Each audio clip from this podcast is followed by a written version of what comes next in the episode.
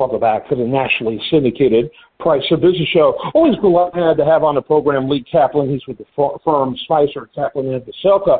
Uh, he's a regular on the program, and we talk all things uh, politics and policy on all levels of government. Uh, he's one of my favorite people to talk to about these things.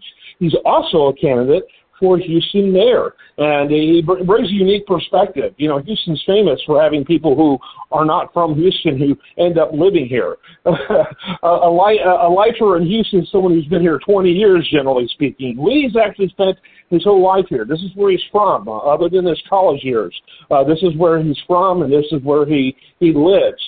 Um, and uh, he is not part of the political class, and he's proud of that. And uh, he, he can bring a different perspective that clearly is needed in government and on all levels of government. Lee, glad to have you on the program. A little bit more about your candidacy, and uh, then we're going to get into a topic that I've seen a lot about in uh, social media.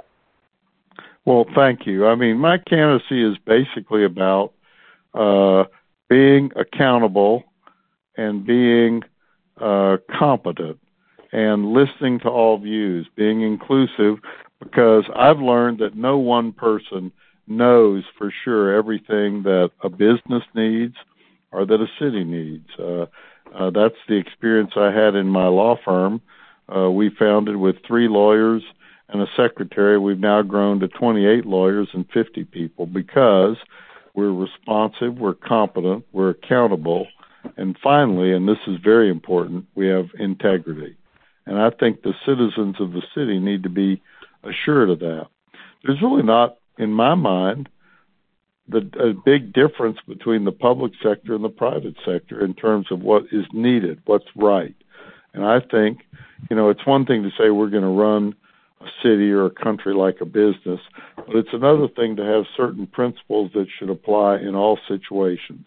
And that means including everybody, getting their opinions, choosing the best views and information and opinions from the whole group, and then you do better. And it, it inspires people to know that their contributions are considerate and valued, and you figure out that, or you learn, as I learned, that young people, other people, more experienced people, people with special types of interest have views and knowledge that's useful. And I think it requires a certain strength of ego to take other people's advice.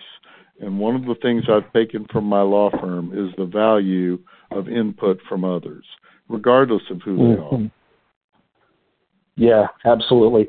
Let's talk about your uh, race. Uh, uh, one of the things I'm seeing a lot is is uh, you know uh, an interest, an unusually high interest in uh, uh, how Houston has specific needs and how it's different. You know, all the big cities are big cities. They have commonality in certain places.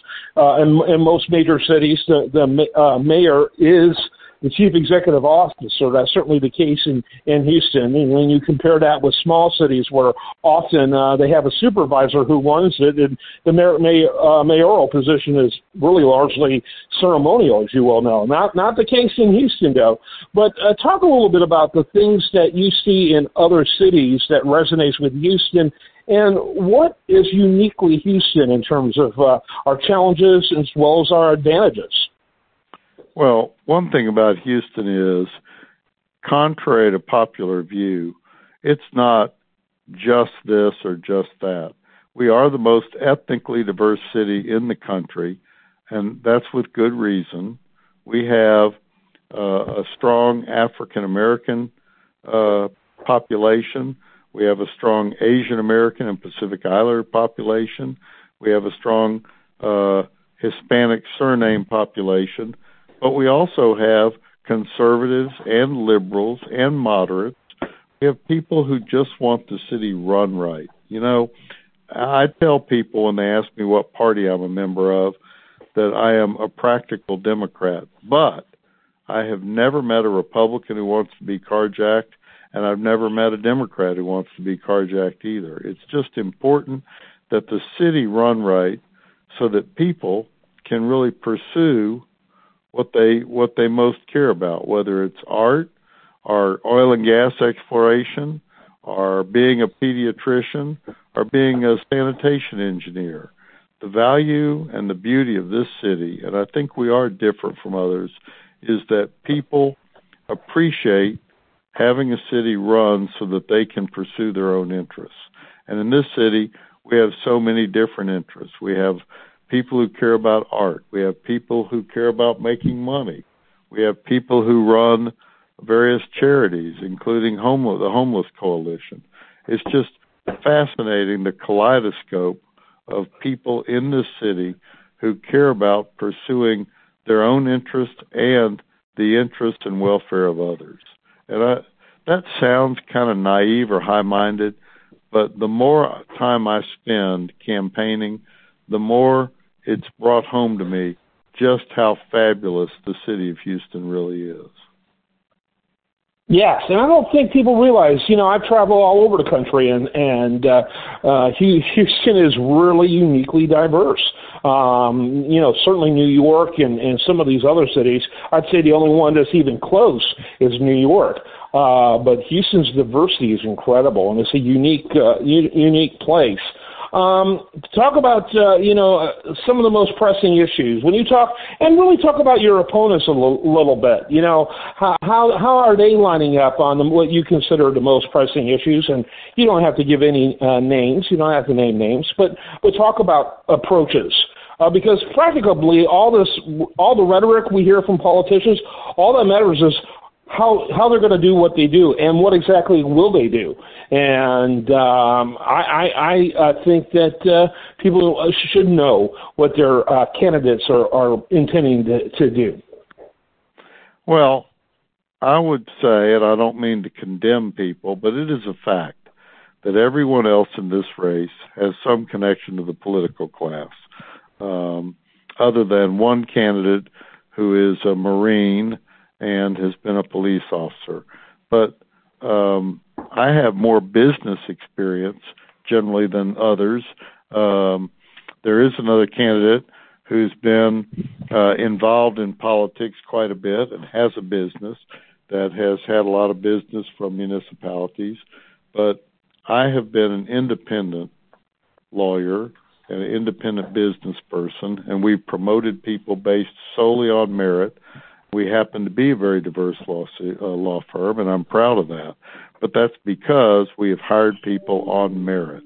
I think the real difference in my approach is I'm not a true believer in anything except having smart people who are open minded and want to come to solutions. And if you do that and you're not uh, hobbled by a, a one kind of philosophy or ideology, you're better off. And so I have campaigned in a way where I say the same thing to River Oaks breakfast clubs as I do to labor organizations. And I'm not bashful about that. And I think that's what I've said when I'm raising money. And I've raised nearly uh, $2 million, and I expect to raise more because campaigns are expensive. But I would just encourage people to look at my website because I think they'll get a picture of a small businessman made good, not just through luck, but really through effort and talent, and uh, my goals for the city, which is to rise above above partisan bickering and to get things done and to get them done right. And that's something I learned from my dad. It's something that uh, Boy Scouts has always treasured. I was an Eagle Scout. My son was an Eagle Scout. And now I am working with other young men who I hope will become Eagle Scouts as well. Uh, that's at uh, Troop 212, which is 3121, 3129 Southmore Street. And, you know, doing anything right requires effort. In my case, say being a lawyer required effort. I couldn't mail it in. Working with the scouts required effort. You know, 40 days a week every I'm sorry, 40 days a year, virtually every Saturday except in summer months and Christmas Day, we have scout meetings and and we work on advancement. We learn about skills, we learn about leadership, and the joy of watching people go from ten and a half or 11 years old to 17 and a half or 18 uh, is really very difficult to describe. It's just a fulfilling, yeah. a fulfilling thing. So that's what's yeah. different about me is I I think that I inspire people to do their best, and that is really important.